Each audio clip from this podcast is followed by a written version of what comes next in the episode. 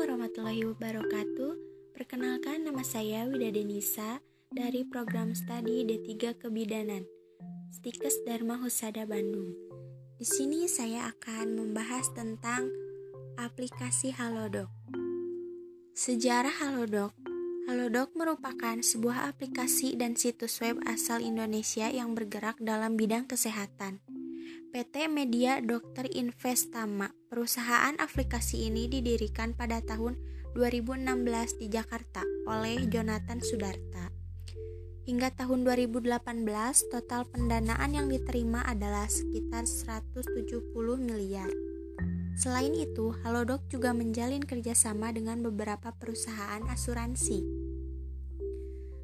Apa itu Halodoc?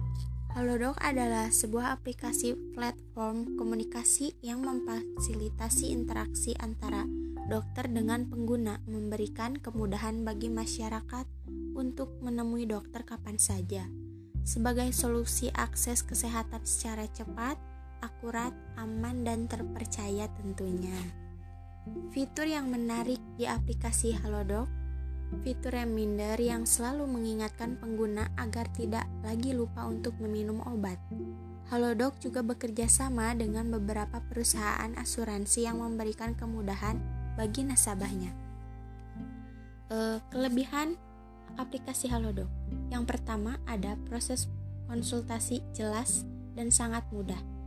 Biaya pun sangat terjangkau. Ada blog yang berisi tentang seputar kesehatan Berikut kekurangannya yang pertama, fitur website kurang lengkap. Waktu konsultasi terbilang sangat sebentar, kiranya 18 sampai 20 menit. Nah, jadi kesimpulannya, di era modern dan serba canggih ini terdapat aplikasi kesehatan terpadu yang memfasilitasi interaksi antara dokter dengan pasien, seperti aplikasi Halodoc contohnya. Bagi mereka yang sibuk, aplikasi ini akan sangat membantu karena dapat berkonsultasi dengan dokter melalui via chat bahkan video call untuk mengetahui kondisi kesehatan yang sedang dialami saat ini. Sekian dan terima kasih. Assalamualaikum warahmatullahi wabarakatuh.